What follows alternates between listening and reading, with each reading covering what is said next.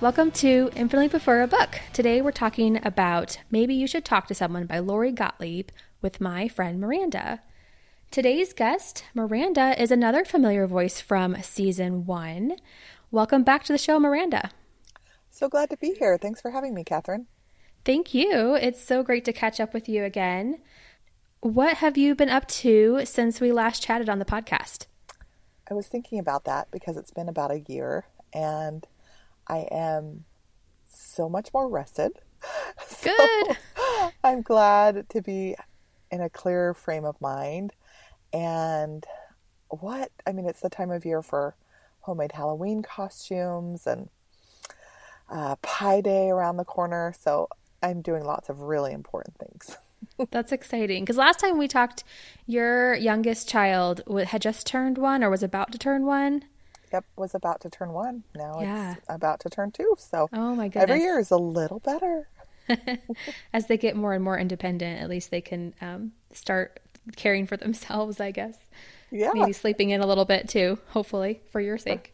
Right. Better sleep, more independence. I'm all about that. You know, some people love the newborn phase. I'm just like, are you are you potty trained? Can you ambulate? Can you feed yourself? Are you three? Okay, good. We're set. Yeah. That's great. That, and your girls are so great. They're so fun. I got to see them. I guess it was this summer sometime when we were out there. We got to see them. So yeah, I'm um, really lucky. I have good girls and a really supportive spouse. So that's that helps. I mean, even in the best circumstances, it's still hard. for sure, for sure. Parenting is a marathon. I think. Um, so, good job. you're you're still in the Thanks. race. I I am still here and um, we fill our days. My um, my oldest does half day preschool, and so she'll be in the kindergarten realm next year. We'll have to catch up then. That's so but, cool. Yeah. And we read a lot together, which I I know you already know, but yeah, you're. We talked about it last year too. You run a a book Instagram for children's literature, and you guys and when I think of children's literature, I think of you a lot because I know you guys are big read aloud fans um, and do a lot of reading.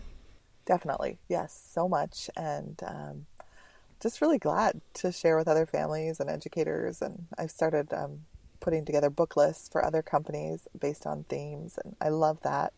I'm so glad to be able to continue to share the love because it starts young and and if it doesn't start young that's okay too it can be fostered over time mm-hmm. um, but it helps to have some solid go tos, whether you're you know buying them or getting them from the library. Uh, just to know that hey, here's somebody who's vetted them and chosen the best out of out of the best. That's great. I love reading book lists, so I can only imagine making a book list would be really fun, um, especially when you get to choose your favorites and things and pick through all the all the books. Yeah, I just did two. I mean, it's end of October, and I just finished my two Christmas book lists, totally separate lists for two different companies and a lot. I mean, I've been collecting children's Christmas picture books for 20 years, so um, it's like I've been training for these two posts for decades.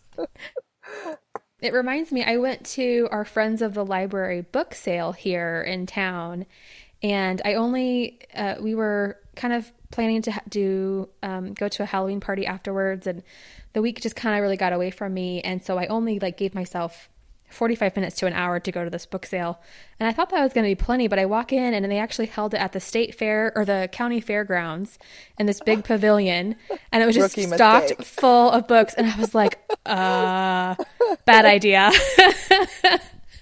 so it was just really funny. So I was like, well, I because I was thinking I wish I had some of Miranda's recommendations or someone else's recommendations that I could find things, but it was over my head. So um, I, I, came away with a few things, but I next time spend the entire day at the book sale. So I good to know, know, right? It's those things can be really overwhelming and huge. I've been to a couple of those before, and they are like stadium sized. Um, and people bring these rollaway things. It's an event. It's it's definitely a sport. Yeah. So I was kind of standing next to some teachers who were going through some of the books and they were talking to each other and someone's like, "Well, you're going to come tomorrow when it's half price book day or the bag day or whatever." And she's like, "I value my sanity too much to go on those days because I guess it's just a madhouse of people buying up everything and you know the bag days especially just you can get you know a whole bag full of five dollar for five dollars or something so it's just this mad Right. rush Right. And the one that I went to, there were quite a few people looking to buy to resell, you know, doing lots of Oh. Etsy or eBay. So, I mean, these, there Hmm. are people there who this is turning a profit for them. Now, I'm, I, I don't think you were doing that. So, people are there for all kinds of different reasons.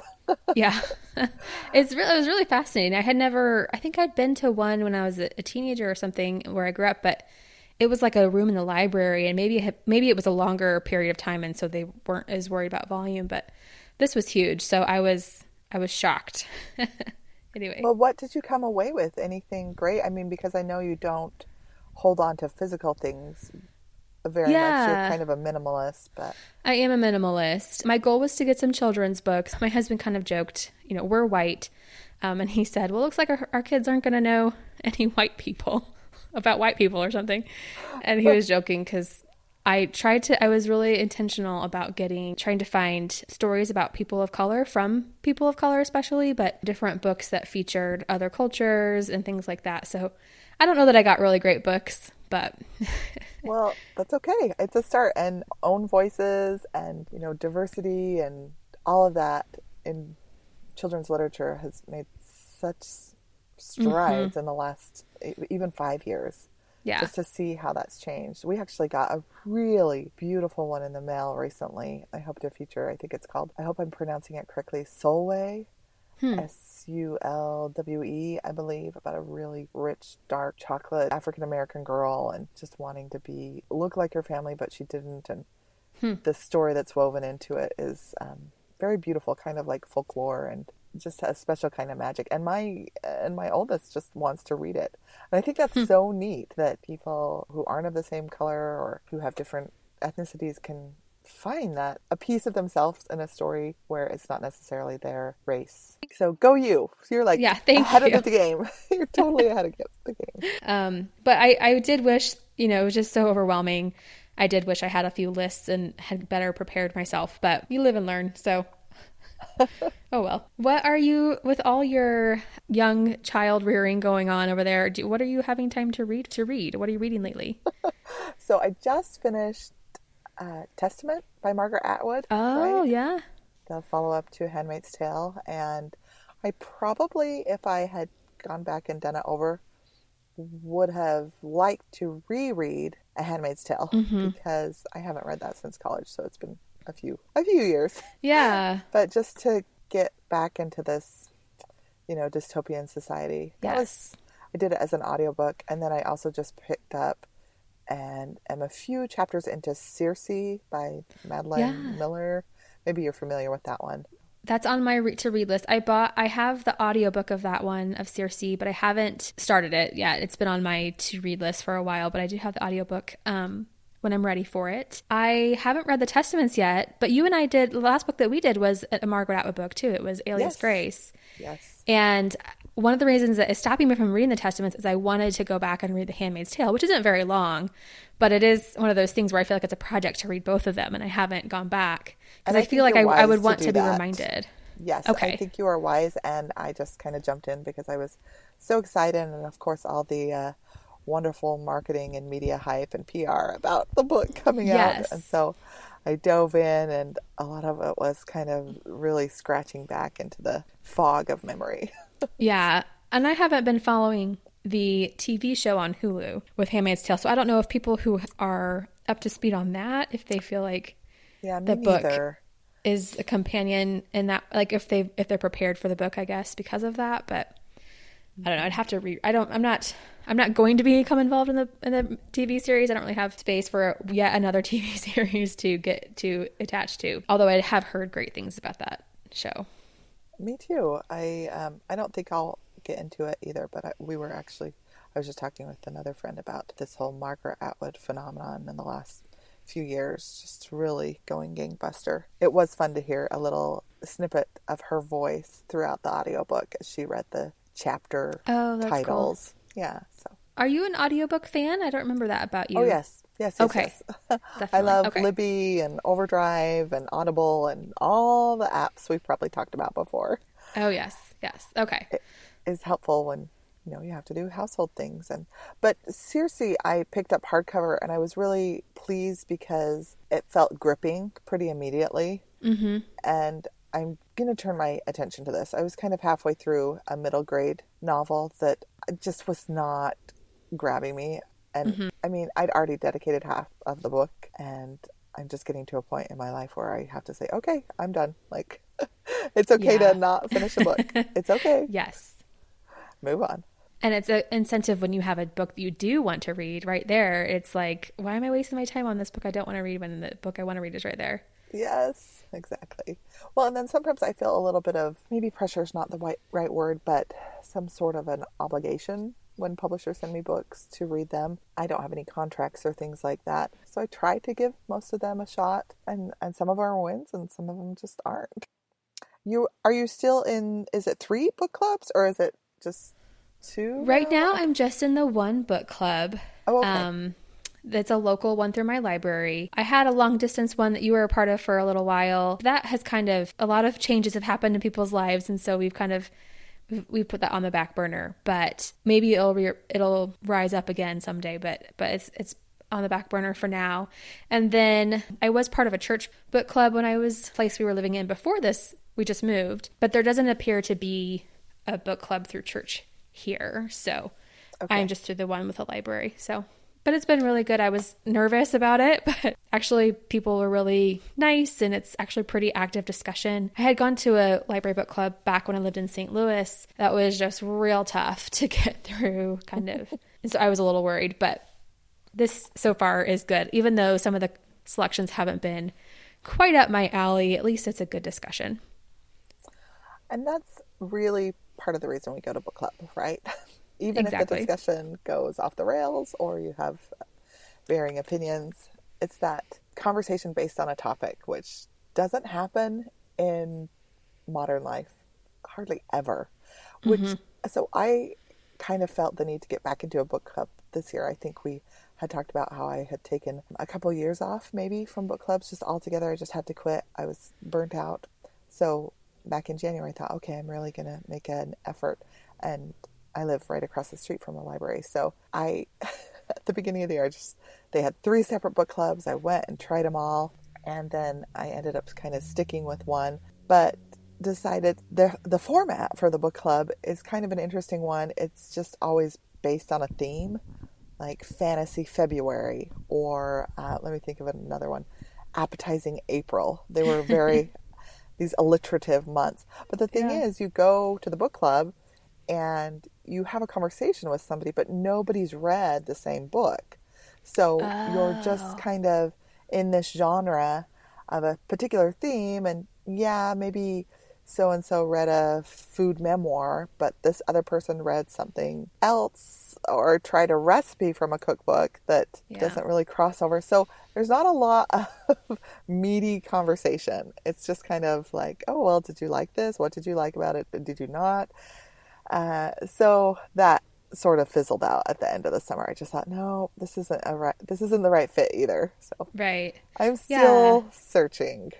I that that is the thing is book clubs are pretty personal too. Like if you don't if it does it's not a good fit, then it becomes a chore to go. Kind of like a therapist, right? You need you need a good fit. well, that's a good transition. Are you ready to talk about our book? Oh, sure. Maybe You Should Talk to Someone is written in a memoir style where author Lori Gottlieb a budding psychotherapist tells about her experience seeking out a therapist of her own to help her process through major life changes in her own life. She also gives us an in depth look into the client therapist relationship as she shares how she learned from her own real life clients about the meaning of life and death. Some spoilers ahead. Miranda, actually, when we had seen each other this summer, you had said, Are you going to do the podcast again? And I said, Yes. And you said, I'd love to be a guest. And I said, I would love you to be a guest because I need guests. And you were great last time, and I'd love to have you back. And you said you gave me two books, I believe, to choose from. Yes. And one of them was called Three Women, I think. Is that the name of oh, it? Oh, I think so. And I don't know if you read that. I didn't. Okay. I put it on my to read list, but I did not read it. Well, I started it as an audiobook and I thought, this is terrible. I Oh, no. hope I hope Catherine doesn't read this. So Okay. it was a quickly abandoned, like, get my Audible credit back. I don't have the energy or space for this. So That's uh, hilarious. it was another one of those. I, I think I just went into it a little blindly. that I didn't tell you at the time. Basically, my podcast audience includes one person, my mom, who is almost my entire audience. And so the content of that book, I was like, I just kind of smiled and nodded when you described it to me. If you're interested in what it is, you can go look up the book. But I was just thinking, I cannot have my mom read this book for my podcast, you know, because she's basic, you know, my mom and my sisters are pretty much my total audience. And sometimes Hey. my my nine year old nephew. So I, I, think listened to the last episode with, you know, talking about um, because I had read it and it's completely, I just see the pencil right now. Educated. There we go. Yes. By Yes. Tara Westover. So I did listen to that. I need to be better about weighing in on the things because I always learn something every time I listen, especially when it's a book that I've read. It's, it's Yes. mu- infinitely more helpful to have read the book, of course. But anyway, so just that was why I did not choose that book. Um, okay. But the other book that you recommended was this book, which is um, you, maybe you should talk to someone. And other than hearing about it around town and the buzz that the publicist gave it, what other was there any other specific reason that made you kind of choose this? Yes, I feel like I have been in the work of trying to find a therapist or come to terms that I want to be in therapy for the last mm, maybe four years. And so when I saw this, I thought, well, maybe this will be like a, a stopgap solution. This will be something I can read on my own and have a conversation and get more into some of the meat of why therapy is helpful. And so, yes, there was definitely that personal angle of I want to talk to somebody. There are some factors that make it difficult with life and scheduling at this current phase for me. Um, Yep. But that was definitely a grab for this title. When you mentioned it, I'd heard a little bit mixed reviews, some good, some bad, or not bad, but just I think tepid maybe would be a better word. But I actually really enjoyed it, and I'm really glad that I read it. I was really insightful and funny, but still um, just you know kind kind of meaningful at the same time. I felt like Right. Well, she puts herself in the position of patient and therapist. So she's not this omniscient therapist. She is in the trenches. She's there, which gets to the whole Brene Brown vulnerability angle. And I, you know, she does start it with a very kind of funny story about boyfriend and him not making the best choice or mm-hmm. you know just this kind of ridiculous irony of didn't see this coming. And i was worried that the whole book was going to be about that but it quickly transitions to you know this is just the kind of triggering episode. And so yeah, but her i mean her candor obviously you have to have that level of exposure when you're writing something like this was there any like favorite thing about the book that you had coming away from it? I mean, I loved her, not really dissection, but the way she allowed the reader to become a part of the sessions with those four key patients. Mm-hmm. I felt like that was very humanizing, and I didn't feel a lot of judgment from her. There was also one part that I wrote a note on. I think it was her first session without her advisor, and I don't remember all the particulars, but I just remember her saying something to the effect that she sat with that person in that moment and had to be okay with all of those emotions and feelings and truth and that was kind of a turning point for her in determining how she was going to approach her own practice. I really liked her development. It showed her development as a therapist. And I think, I'm not really sure, it kind of felt like from the book that she was still a pretty new therapist overall. It sounded like she'd been practicing for maybe a year or two on her own. Um, but I really liked how she showed how she was getting better as a. It kind of, I feel like sometimes therapy is seen as the therapist has all the answers or maybe not the answers, but the right approach. And they're kind of sitting there waiting for you to come around to the right idea, you know? But I felt like it really showed how much the therapist is a human too. And they are floored by some of the things you're saying or don't know how to react, just how you might not know how to react, or they're just learning how to help you best. And it's kind of this it's a relationship more than it is a helper sort of sort of more of like a transactional relationship. It's it's actually you have to get to know each other, you have to understand each other, you have to be willing to open up. It's just kind of it's more of a friendship in a way with mm-hmm. professional boundary than you might consider a typical doctor where I just am going to get antibiotics or, you know, a physical from. That reminds me of the line from that song, If You Weren't My Therapist, Would You Be My Friend? Or Do You Have to Like Me Because I Pay You? I don't know if you know that song. I don't know off the top of my head. Worth putting in the show notes or uh, which song is that? To YouTube, I think it's called um, "If You Were My Therapist" or something. Okay. I don't know. This was big to... back in the I think mid to late nineties. I might like recognize that. it with the music, but I don't recognize the the lyric itself. Yeah. it's, it's so kind great. of like a sing song. Um, yeah. So, but there is this part where she talks about the therapists, of course, are subject to all the same issues as their clients. They have, did they have trouble? Did they get a troubling text before the session? Mm-hmm. Have they had a fight with their spouse? Did they get into a fender bender? You know, they bring in to the session, they aren't a blank slate or they aren't this omniscient being. They are in life with you and in that moment of processing. And I think, I mean, we kind of all know from the outset why therapy can be helpful. It's a essentially it's a neutral third party who is there to help you process mm-hmm. and to mm-hmm. let you do the work. And I, I think people go into therapy hopefully knowing that. Not everybody, but they come to it later. Mm-hmm. the work is probably a good 80%, maybe even higher on the part of the patient. And that, for me personally, that is slightly intimidating. Am I ready for that? Do I want to do that? Yes, yeah. I do, but no, I don't. And the back and forth vacillating. So that reminds me, I, I was going to ask you if there were any experiences with therapy that you had you that you wanted to share. I know you, you said that you were looking and seeking for an optimal time and place and person for therapy, but I was just going to share that my experience with therapy, it was I've only had a few, but it's they've all been very profound and very very helpful. Mm-hmm. And you know, one was early on in our marriage we had couples counseling. Marriage was super, super tough for us. And I think we've both shared this publicly, but that we've been to counseling for that. And I remember it got to a point where we did not know what was going to happen to our marriage.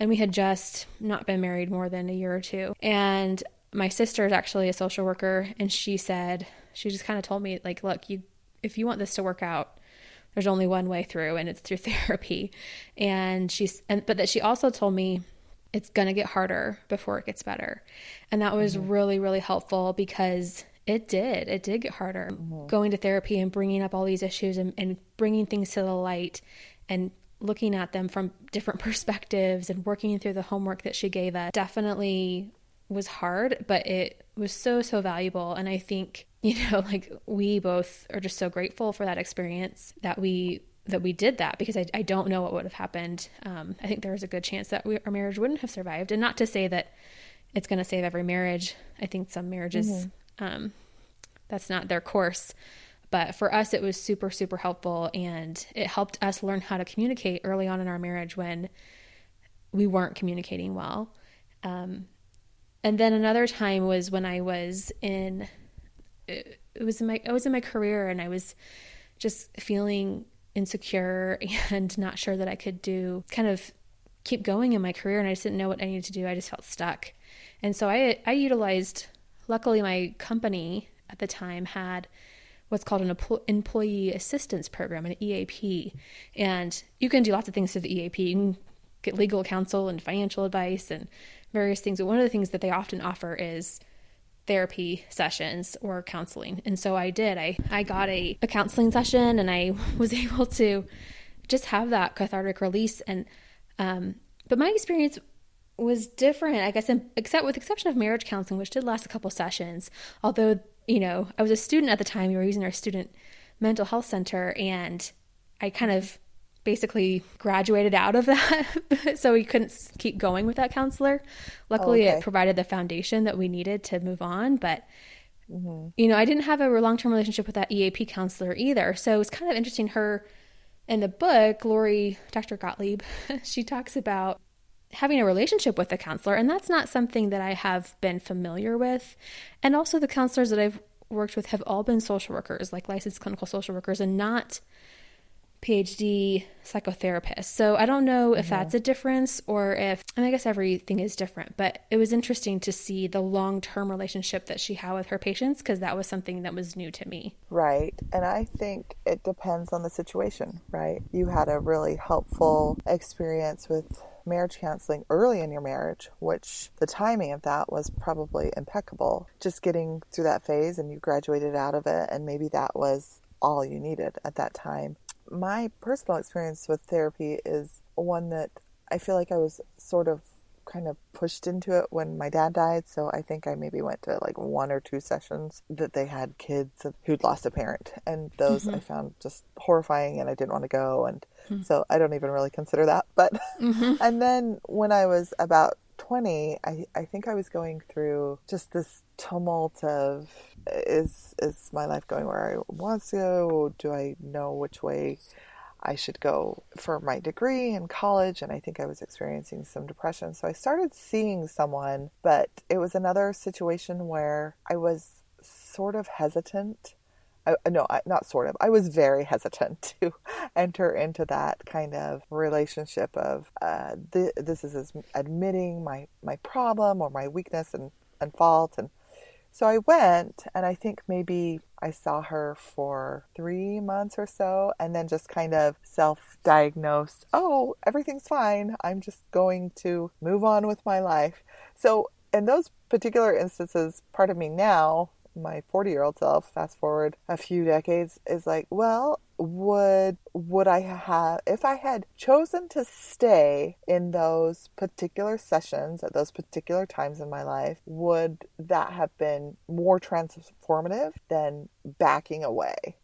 you know, would I have mm-hmm. seen the positive repercussions of that now, all these years later, had I chosen to? And I don't know. You know, that's a unanswerable yeah. question. But for me, in this current phase of life and motherhood, and um, I, yeah, I've wanted to see someone for a few years, and it's just a matter of putting in the work to find mm-hmm. the right relationship and getting there at a time when you know I can have childcare for my kids yeah. and there's you know there's a lot of factors but yeah. I do think for me that type of a relationship that I want is a long-term one it's a I'm mm-hmm. going to get in I'm going to find a good fit and we're going to you know mm-hmm. be in this for a year maybe longer and work out all the all the kinks yeah no I've I've known a um, some people or one person I'm thinking of who had who had a long term relationship with their therapist. I, I, I, know they've moved, so I'm not sure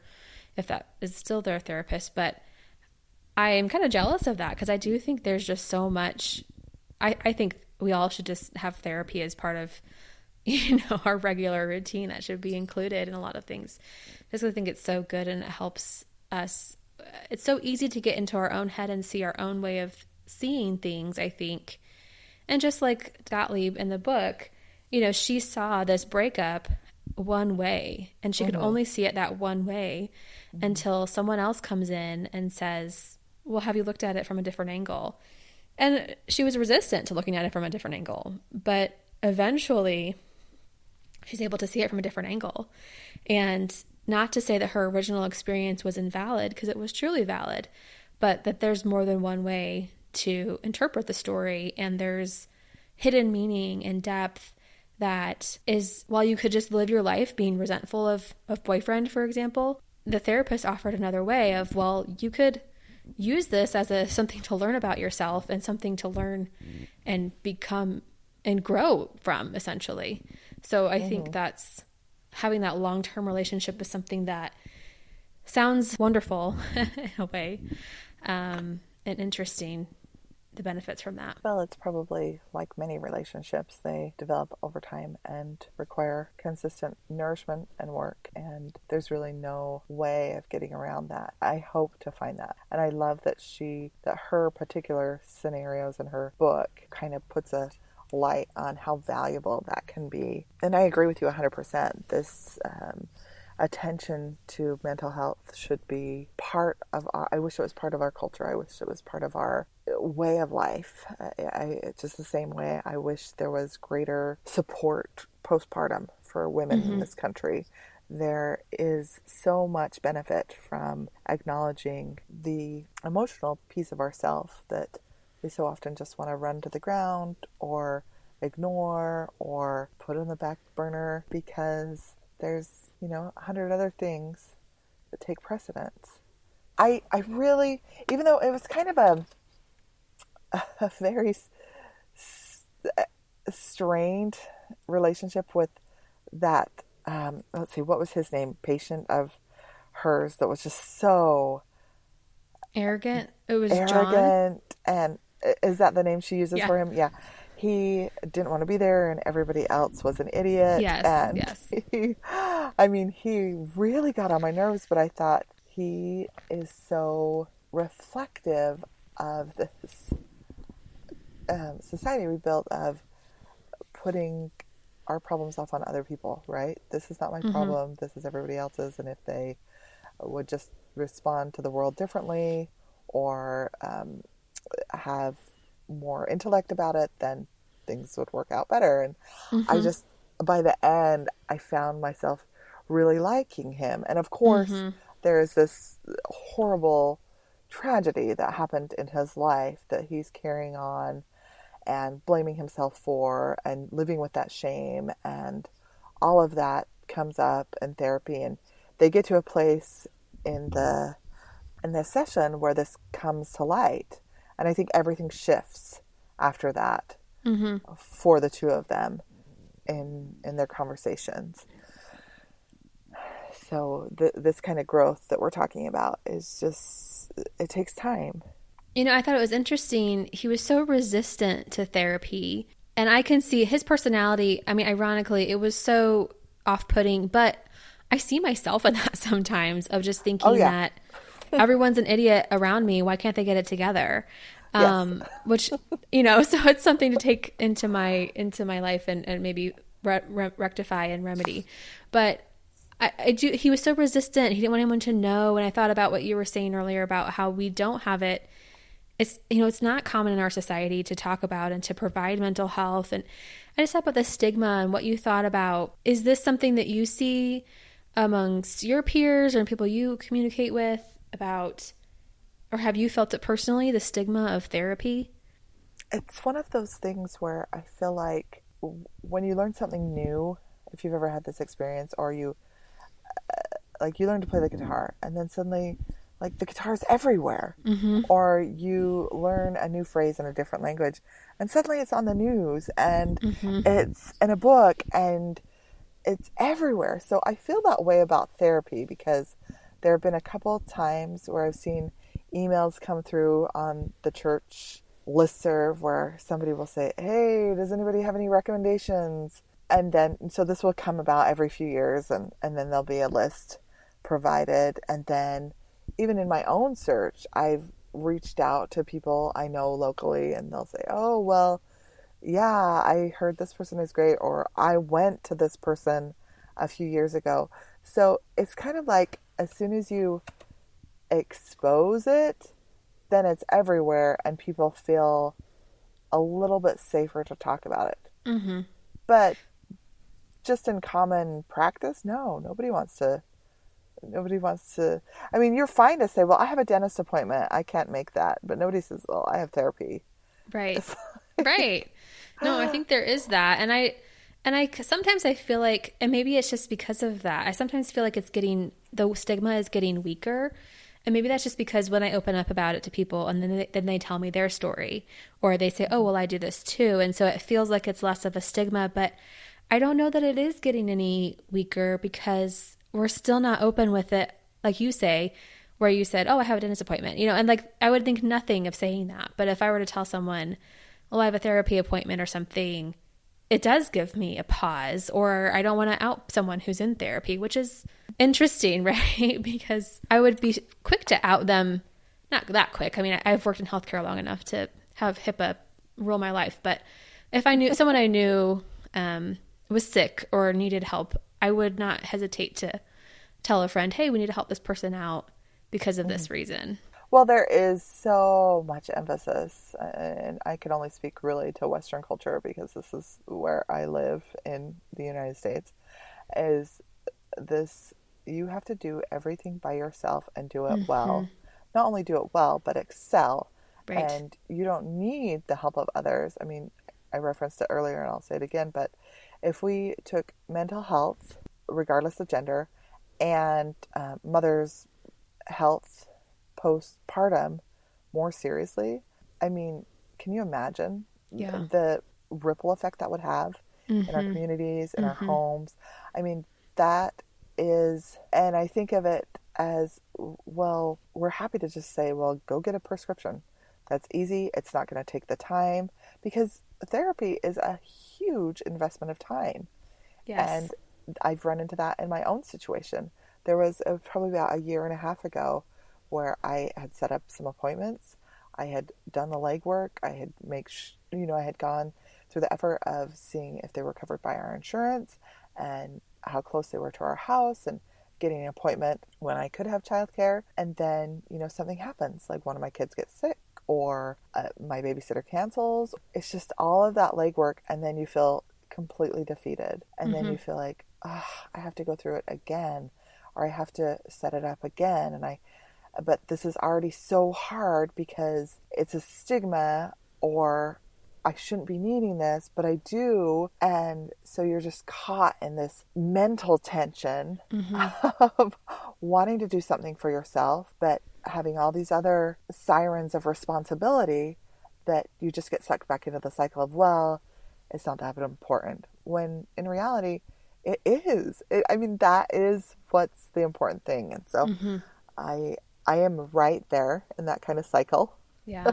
I don't have a great solution, yeah. but I do love that this book just reaffirmed the idea that this relationship with a therapist to get through the issues and the things that really are nagging at a person that they might not even know about takes time. Yeah, and I feel like her book is laid out like a therapy session. We find out at the beginning that she has this presenting problem, which is basically boyfriend and how he's broken up with her. Mm-hmm. And then mm-hmm. as we go through, we learn more and more layers of her life and you know, her history and we we understand her more as a person. And then we understand that there's other issues going on that are underlying her fear of death and her medical history and the fact that she's had this book deal that she can't that she hasn't fulfilled on. And all these things come out and it's it kind of is like you're saying it's this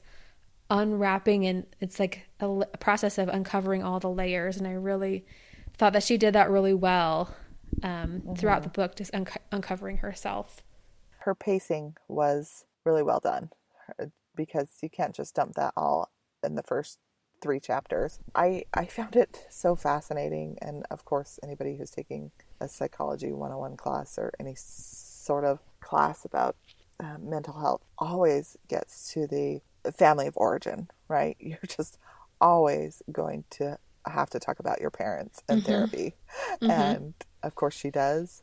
And it, it's one of those, I mean, it's the formative relationships, right? It's mm-hmm. what we build off of and our associations with uh, gender and identity and so many things. And I thought, I just remember thinking, ah, can't get away from it. mm-hmm. It's going to be there. It is. It's the things that we take with us. We don't. We think we've moved on, but they're always going to be with us. They're part of. They're part of what make us human and what make us us. It's that Amanda Palmer song, right? Runs in the fam- family. It's hiding inside you.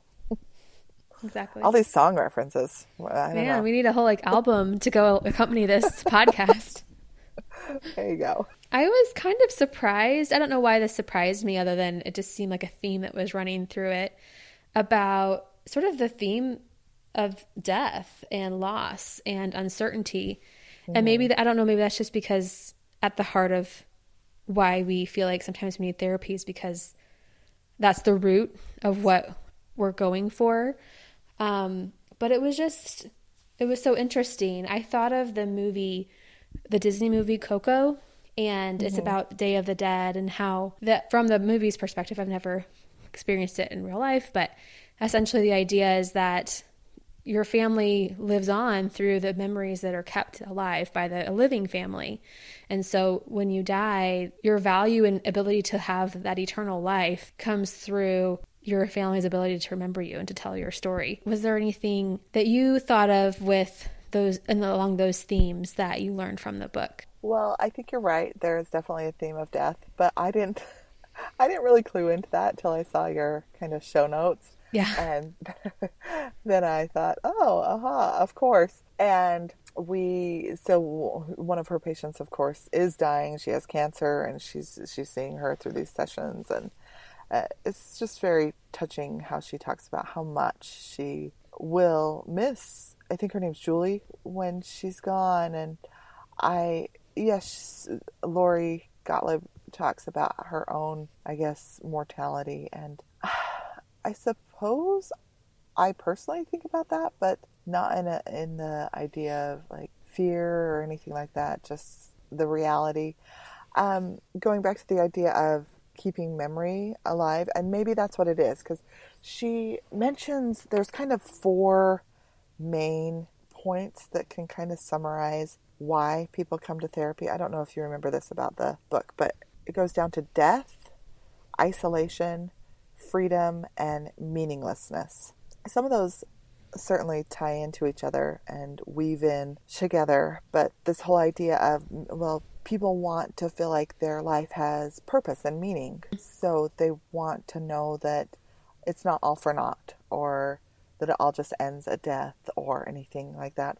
Rita was like just kind of this heartbreaking story. Yeah.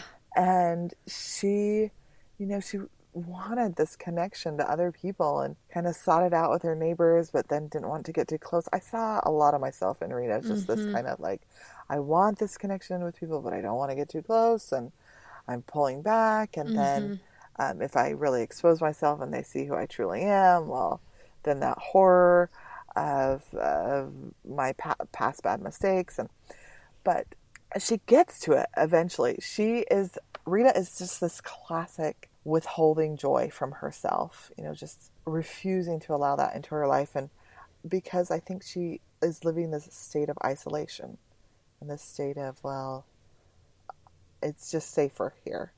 And that she so, deserves it, I think, too. Yeah, she felt yeah. that she deserved pain and isolation well, because of her past. Right, right. And I liked that it wasn't this happy tie up with her children but mm-hmm. it was a place for her to come to conclusion and move forward and to say past mistakes and choices I made are part of me and this is who I am now mm-hmm. and this is and that letter she writes to is his name Marvin I think so yes oh my goodness just uh, again kind of just a heartbreaking character but so relatable. Like right. all of these patients of hers and of course herself have these elements of their humanity woven in, which I think just also made the book really sing.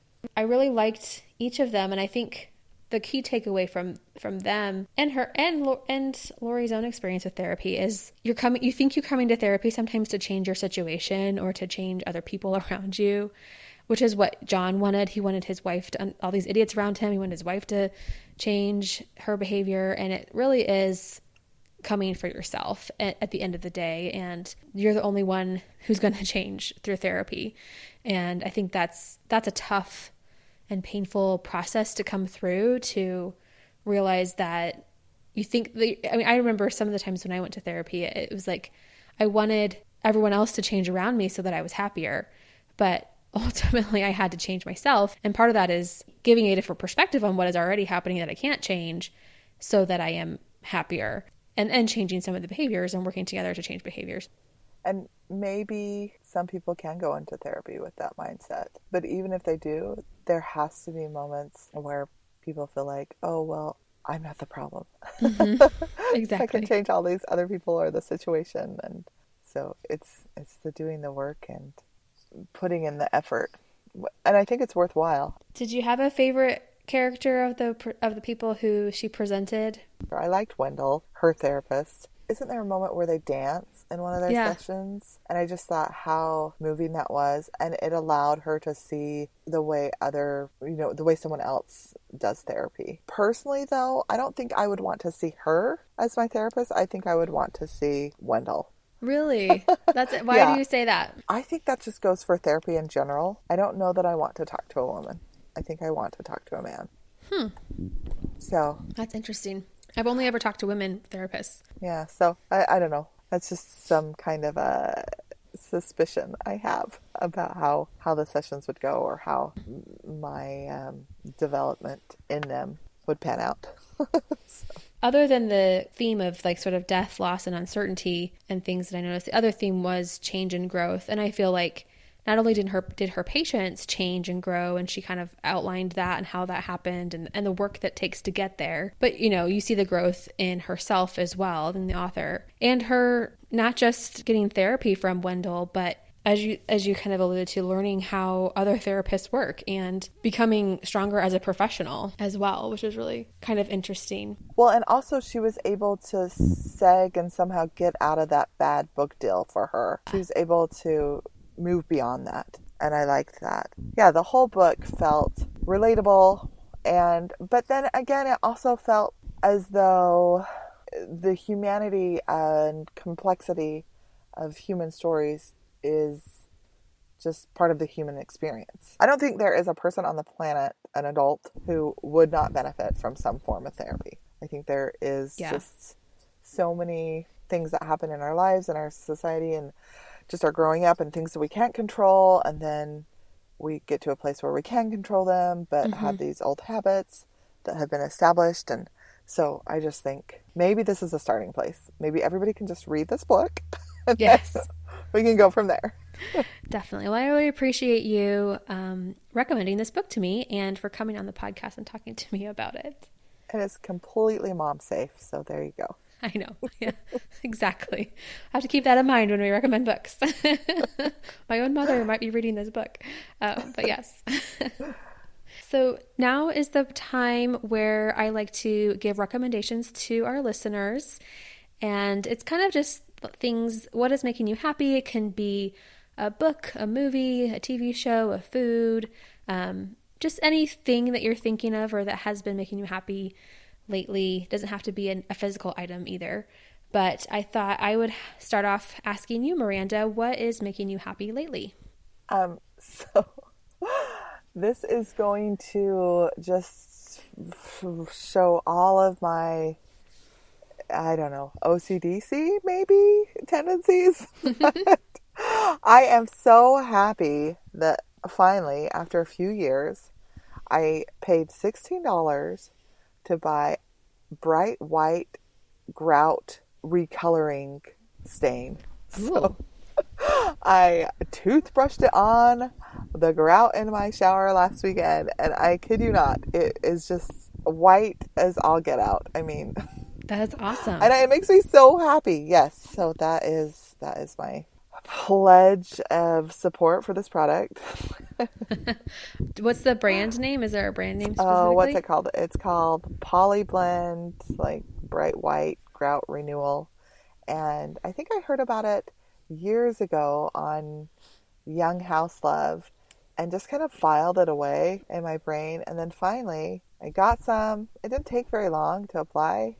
Just did it, and then you have to let it set for a amount of time it just is a world of difference. I mean, we only have one bathroom in our small little house, but mm-hmm. it. And then I also had my husband redo all the caulking. So between those two things, oh, like, nice.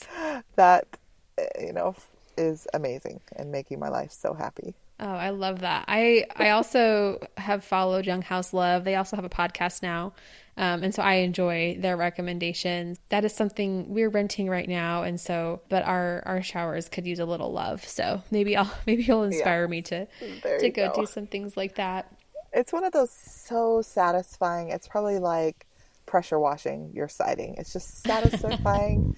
you can see instantaneous results, and it just feels like you, you know, have a twenty thousand dollar renovation for sixteen bucks. That is, hey, you know what? that is awesome.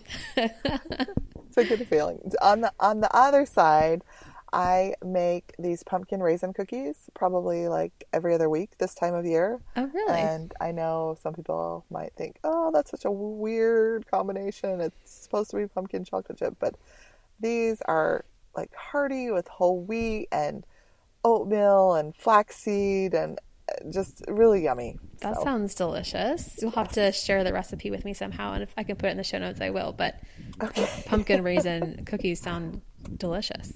They are delightful. I just throw them in the freezer, and you know, breakfast cookies. Hey, cookies for breakfast can't you can't go wrong. I recently, let's see, finished. So I need a new show because I just finished Living with Yourself, which was, you know, it was okay. What platform was that on? Netflix. And is it fiction or nonfiction? So it's fiction. I think there might be eight episodes in the first season, but uh, there were a couple plot things that I found predictable, but it was, was a okay season. Is that the Paul Rudd show? Yes. Okay. Yes. Okay. It sounded familiar, but I couldn't place it, and I haven't I haven't been following that, but okay. So living with yourself. Yes. So, but I need other show recommendations for sure. Somebody mentioned The Good Catholic recently, so I think that might be up on my radar. Huh. Interesting. Also on Netflix, I think.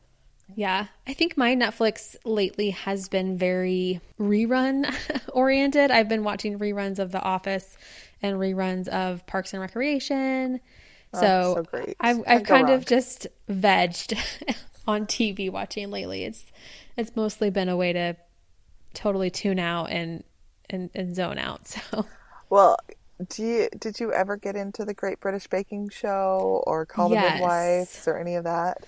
Well, yes, the Great British Baking Show, Call the Midwife. Um, I haven't gotten into it. I I've seen a couple episodes or two. I, I think I would really like it, other than birth trauma sometimes isn't my favorite kind of trauma to read about.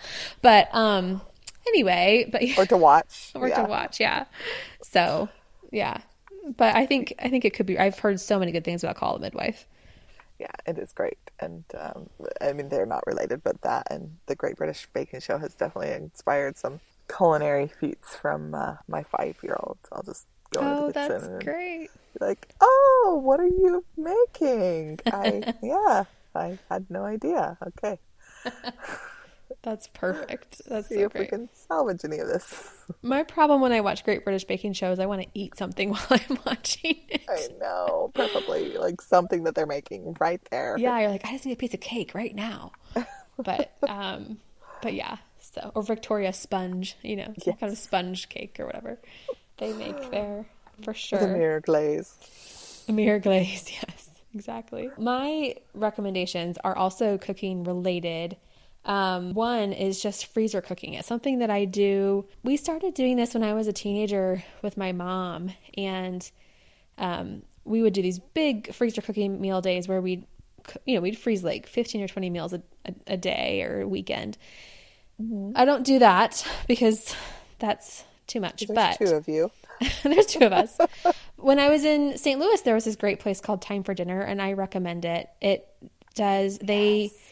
basically they prep all the dishes for you, and then you go in and you you, you decide what you're going to make. You tell them ahead of time, so they've prepped enough food for you, and you just kind of plop it in the dishes and put it in the freezer, and you take it home and you cook it, and it's like I got you know 18 meals in like an hour or two.